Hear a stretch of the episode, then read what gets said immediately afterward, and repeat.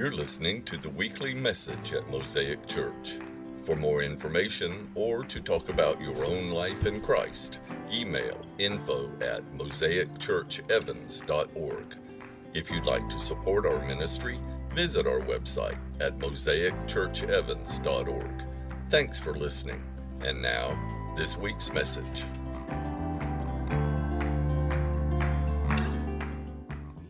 Friends, are you listening to the cry of the curse or discerning the call of the blessing? That's the question that we're going to deal with today. Greg Boyd, a pastor who I really admire and is I've learned a lot from from a distance. When he was in high school, he was really struggling. He was struggling with the loss of his mother. He was delving into drugs. And in general, he, as a student, he was on what the students call the struggle bus. Y'all like that? That was, that was pretty good. Yeah, the struggle bus. Anyway, his academic future was looking pretty dim, uh, and it, things were just not looking all that great. He kept trying to medicate his pain through destructive coping mechanisms. And as he was flunking his English class, his English teacher had discernment. She could see something in Greg that he couldn't see in himself. And so one day she looked at him and says, Greg said to him, she said, Greg, you're a philosopher.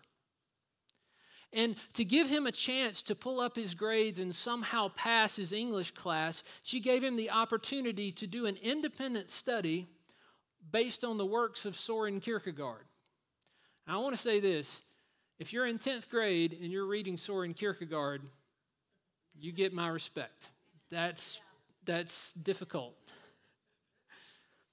Greg talks about how when he started this project, suddenly the synapses in his brain started firing off. Suddenly, someone was speaking a language that made sense to him, that had been the heart cry within himself for so long. Greg not only went on to pass that English class, he went on to get a bachelor's of philosophy from the University of Minnesota, and then his master's from Yale, and then his PhD from Princeton. Not bad for a guy that was about to flunk out of high school. What happened?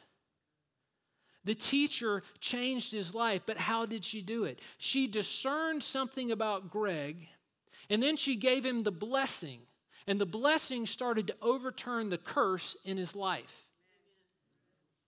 We've been talking through Genesis, and you'll notice that at the very beginning of Genesis, God creates the heavens and the earth, right? And he's blessing the earth. It's all about God's blessing. But then you get to Genesis 3, human, humanity rebels against God, and what does it do? It pours out a curse over creation. And from Genesis 3 on in the biblical narrative, we're left with the question of who will overturn the curse and restore us to God's blessing. That's where we are.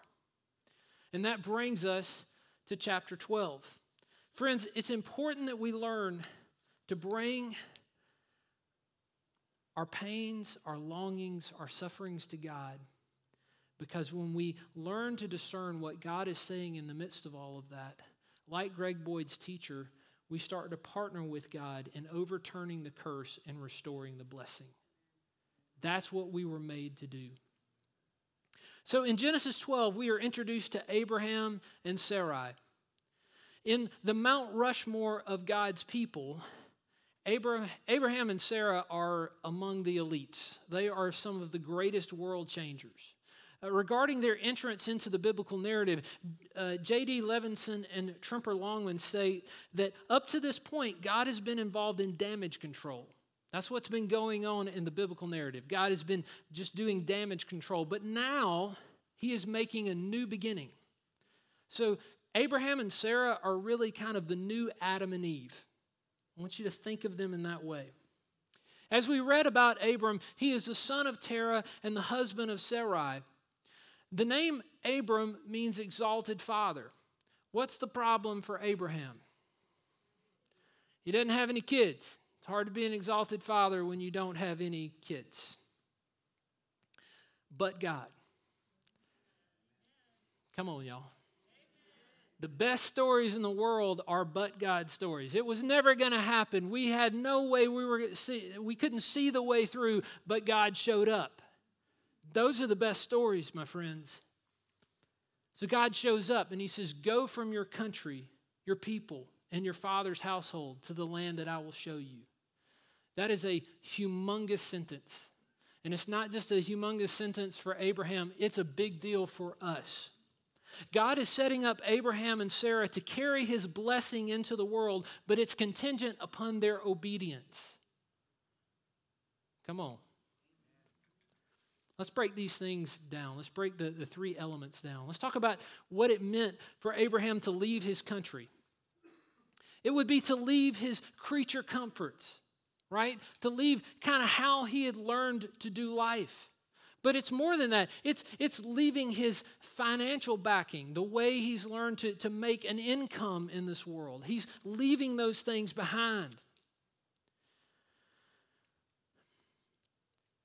Friends, did you notice that Terah was heading to the same place that Abraham is heading to? He was set out for Canaan, but he stops in Haran. We're given literally no details about why he did that, but we can suspect or assume that maybe he found something advantageous about settling down in Haran.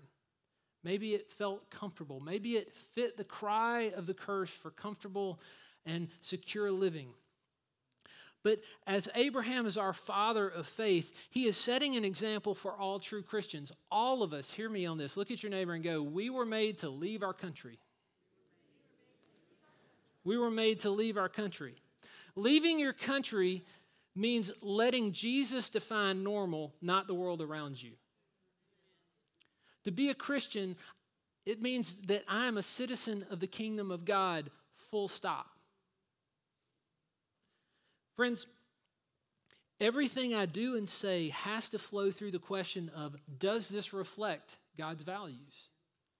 Does it embrace both God's love and God's holiness?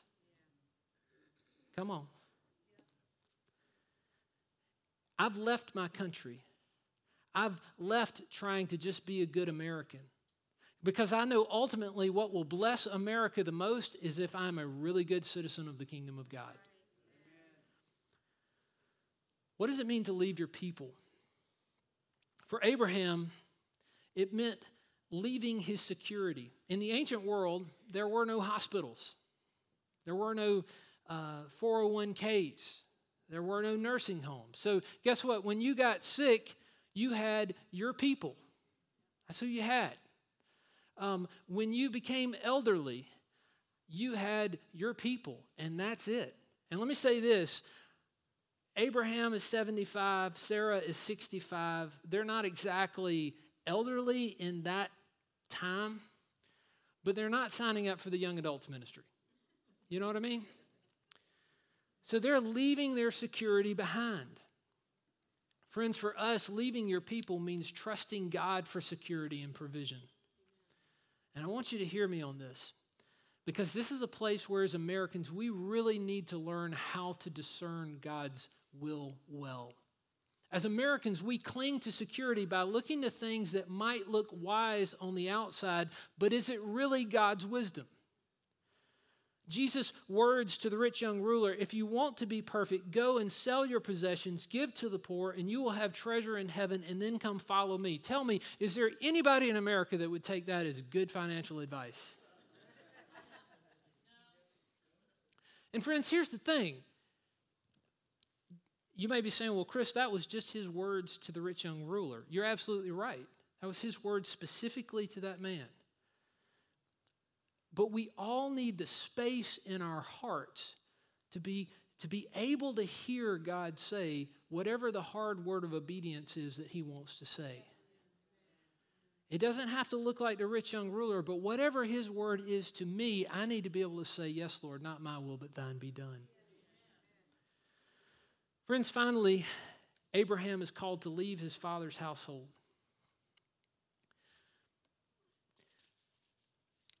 Let me say this in the ancient world, your identity came through your father's household. He was Abram, son of Terah. And so to leave his father's household really means to be kind of putting his identity at 75 years old, he's kind of putting his identity back in God's hands. But even deeper than that, it means leaving your father's household means leaving the aspects of your family behind that don't honor the Lord. Because here's the thing in that world, if you were a son, you were expected to take care of the father's household, no matter what. But notice this about um, the biblical narrative, or something that you actually don't get till much later in the biblical narrative, is you find out that Terah is a moon worshiper. He doesn't worship the true God of Abraham. So notice what God doesn't say to him. He doesn't say, Go to the land of Canaan and take your family with you. He says, Go to the land of Canaan and leave your father's household behind.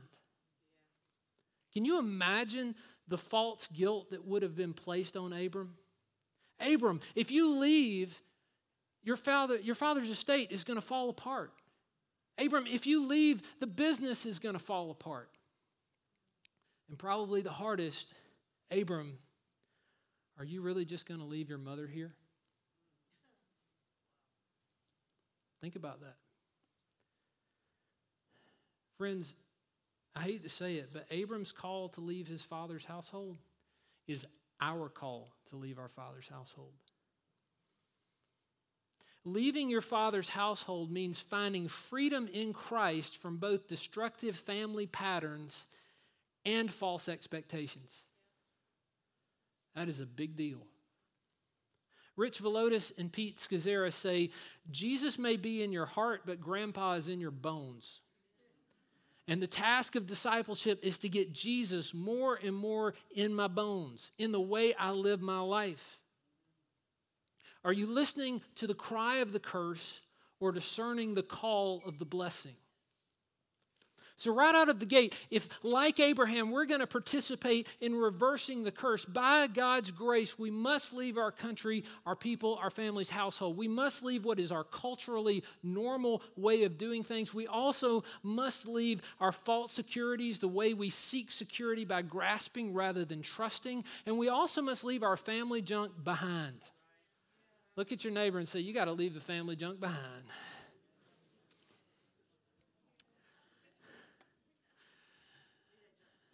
You remember last week, Carolyn told us that the people of Babel were trying to build a city and make a name for themselves. And they were trying to build a tower so that God would come down and serve them. Notice uh, the language of verses 2 and 3. Abraham isn't trying to make a city for himself, but God is saying, I will make a great nation out of you. Abraham isn't trying to make a name for himself, but God says, I will make your name great. Everything that the people of uh, Babel were seeking out of their own strength, out of their own striving, God is promising by grace. That is the gospel. And you will be a blessing, and all people on earth will be blessed through you. Through you and your line, I will overturn the curse. And what does 75 year old Abraham do? Verse 4 says, Abraham went as the Lord told him. Friends, being agents of God's blessing means we have to deny ourselves.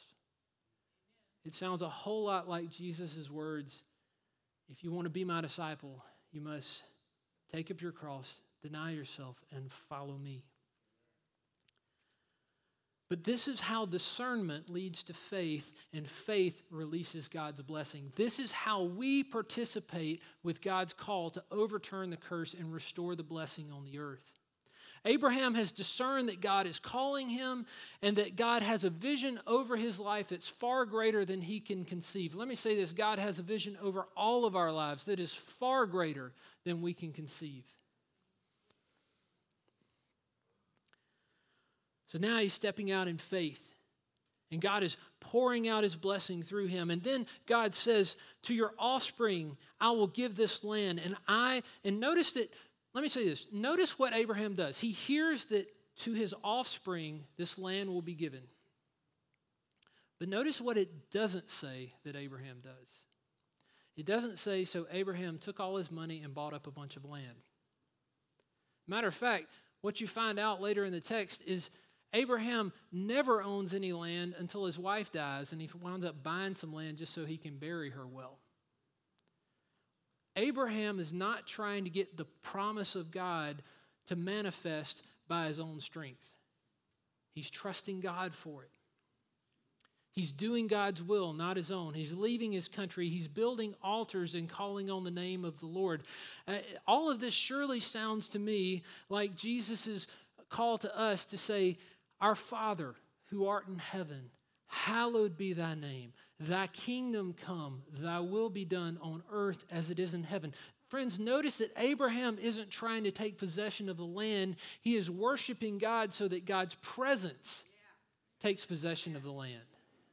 Talk about a vision of the church. We worship God so that his presence extends in the world, so that his kingdom comes, his will is done. Friends, if we are willing to take the pilgrim's journey, that interior journey of faith that responds to the voice of God, that says no to my creature comforts, that says no to grasping for security in, in, and of myself, and, and even says no to the family dysfunction so I can say yes to God. When we start doing that, we start seeing God's presence advance over the places that we tread. And that's what we long for. Friends, discernment leads to faith, and faith releases God's blessing. But here's the problem the cry of fear leads to trying to control things I can't control. And trying to control things I can't control strengthens the curse. In verses 10 to 20, we see Abraham promote the curse, not God's blessing. Abraham has followed God, and God is supposed to be blessing him, but instead there is a great famine in the land. God is not meeting his expectations. Come on, somebody.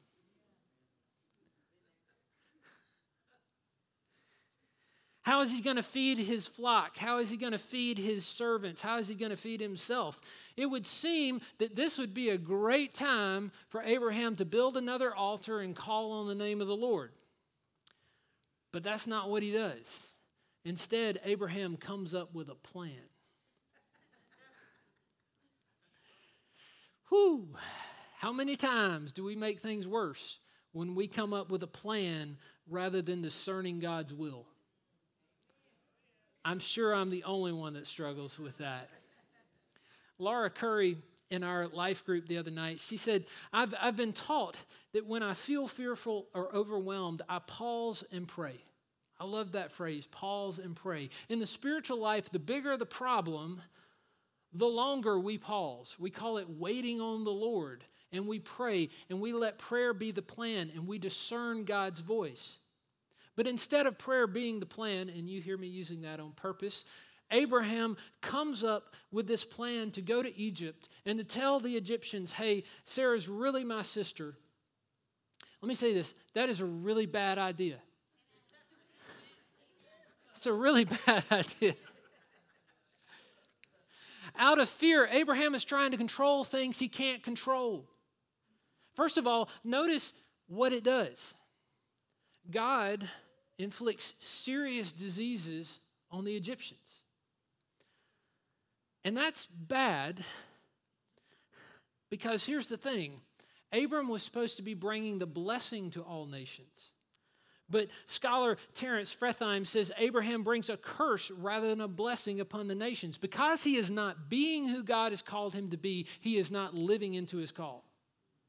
And the opposite is happening from what God has for him. But in my opinion, what's even worse is what he does to his wife. Scholar Tremper Longman states, he says, by making Sarai act this way, he treats his wife like property. Indeed, he uses her like he is her pimp, hoping to benefit from her sexual favors.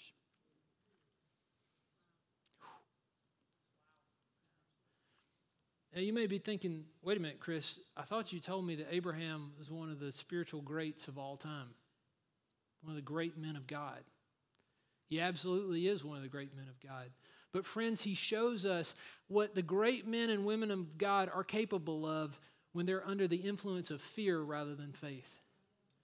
When they're being guided by their fearful inclinations rather than the Spirit of God. We are all capable of doing horrendous uh, evil, really, in the world.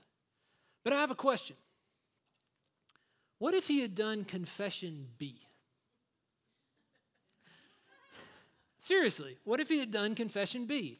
Here at Mosaic, we have a three steps forward card, and part of it is confession. And confession B goes like this you look at what was the hardest life event in the past few days, and then you look at the emotions you felt and the character defects that you used, and then you ask God to replace those things with His grace.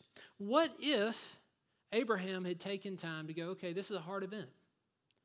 There's a famine in the land and I have this incredibly beautiful bombshell of a 65 year old wife.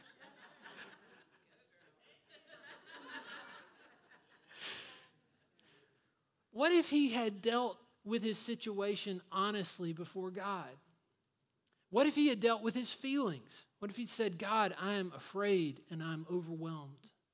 What if he had confessed, Lord, I'm dealing with self centeredness? And I'm not just afraid, I'm living in fear. What if he had said, Look, I'm trying to control things I can't control. Those are the inclinations within me. What if he had given those things over to God and stopped and just taken time to let that sit before the Lord for a minute? What if he had said, Lord, help me to focus on you rather than on myself right now? Please give me faith rather than this fear. And Lord, please help me to surrender control over to you rather than to try to control the situation. And what if he had just waited upon the Lord? So much pain could have been avoided for both the Egyptians and his wife if he had just taken time.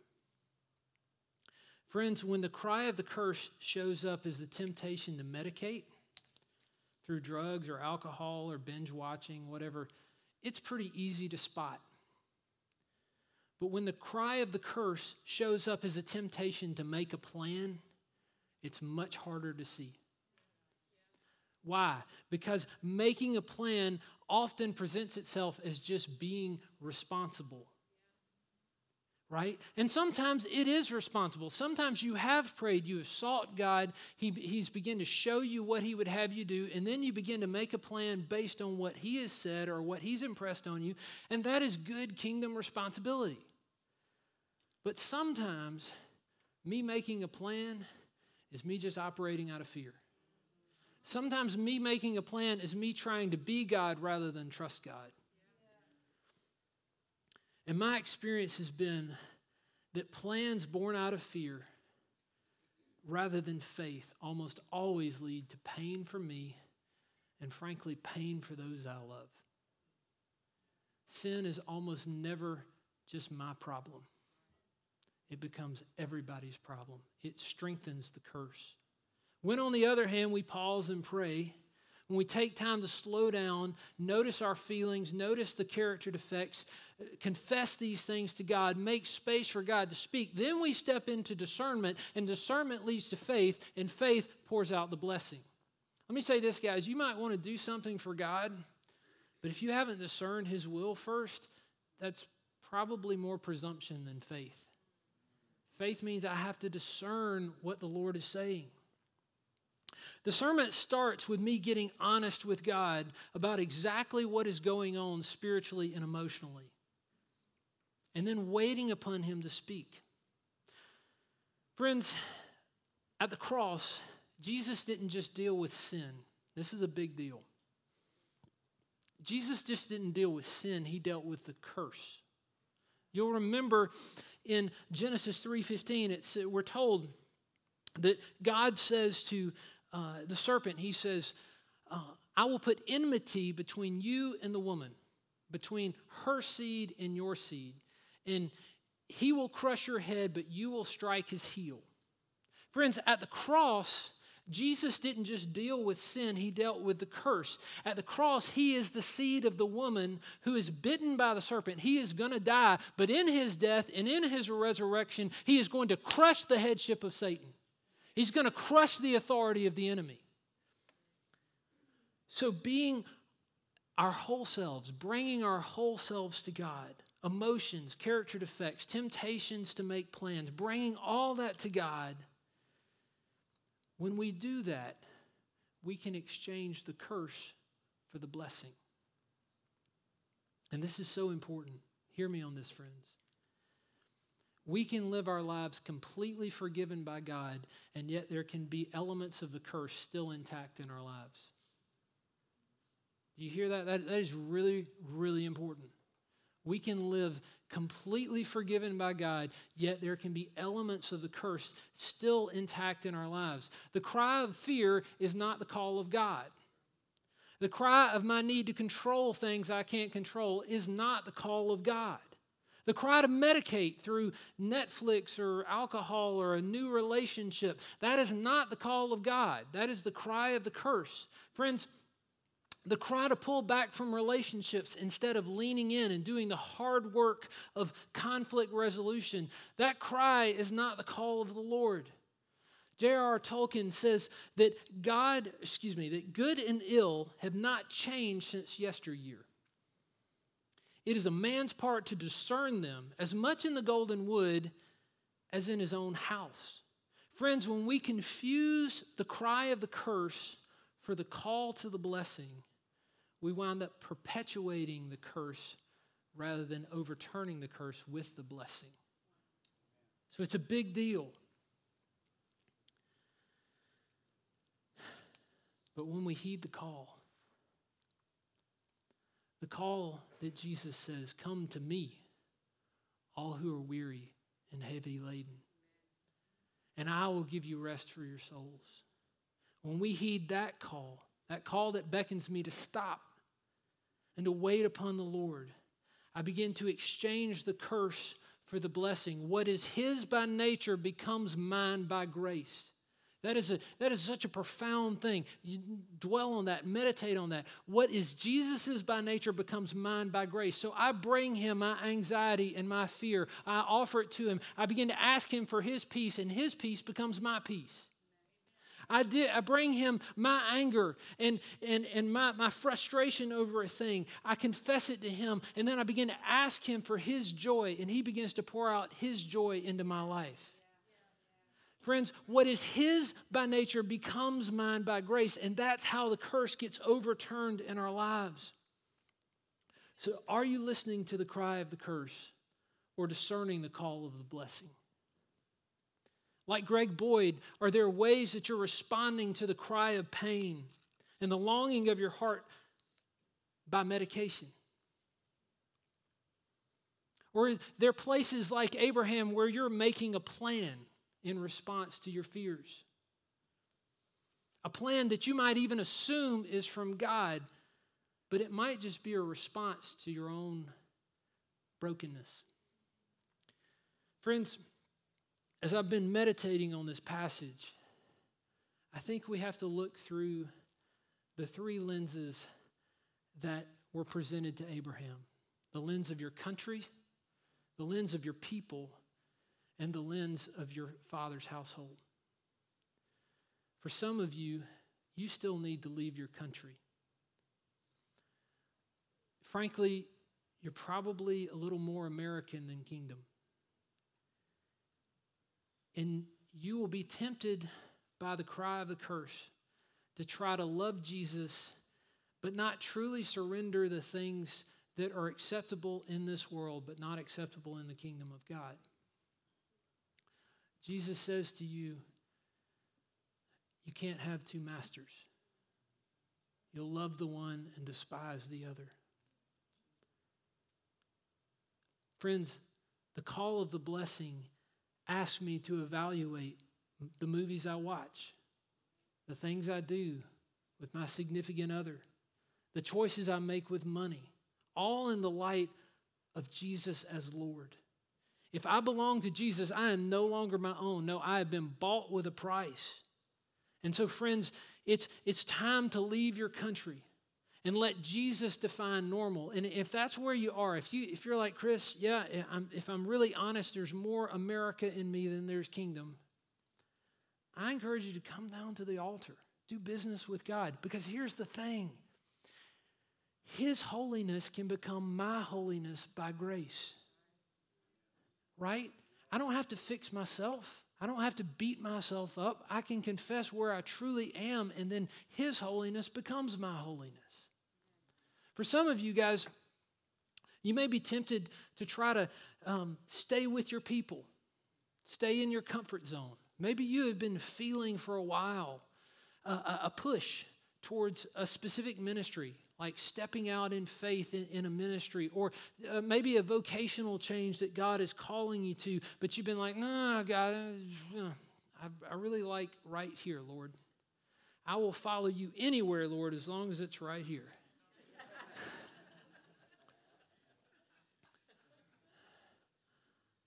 Lord says it's time to leave the land of safety. It's time to put our trust in Jesus, to be able to step out in faith and see God work in and through our lives. Maybe He's been calling you to sacrificial giving, something that only makes sense if there is a God in heaven. Well, I just encourage you, rather than living in fear, take it to Jesus. Say, Lord, I want to trade my fear for your boldness. I want to trade my lack of faith for your faith. What is yours by nature? Let it become mine by grace. Finally, some of you, and I think this is true for a lot of us who've been walking with Jesus for a while, we're tempted to stay in our Father's household. We're tempted to stay in dysfunctional relational patterns because it's all we've ever known. And we may be wanting to be more all in for God. We may be wanting to be more committed to uh, uh, our, our small group or more committed to spending time with the Lord, but frankly, we just don't feel like we have enough time. Let me say this, friends. If you're waiting on your dysfunctional family members to get it together before you take that step, you'll be waiting until Jesus returns. No, but when we release that to God, Lord, I am scared of what my siblings will say. I'm scared of what my mom and dad will do. But I'm asking you to let me give you my fear that I might have your faith, your boldness, that I might have boundaries that look like the kingdom of God, so that I might fully step into what God has for me. That's what we're after, folks. That's what we're after. Stand with me and let's pray. Friends, I just encourage you that the altar is open. Do business with God. Do business with God. Lord, we are so honored that what is yours by nature becomes ours by grace. And so, Lord, I'm asking you by the power of your Spirit to give each person in this room the next step the step that, that allows them to, to really give to you what is most true in their own hearts so that they can receive what is most true in your heart. God, we want to participate with you in overturning the curse and in pouring out the blessing. And we just ask for that grace, God. We love you and we thank you, Jesus.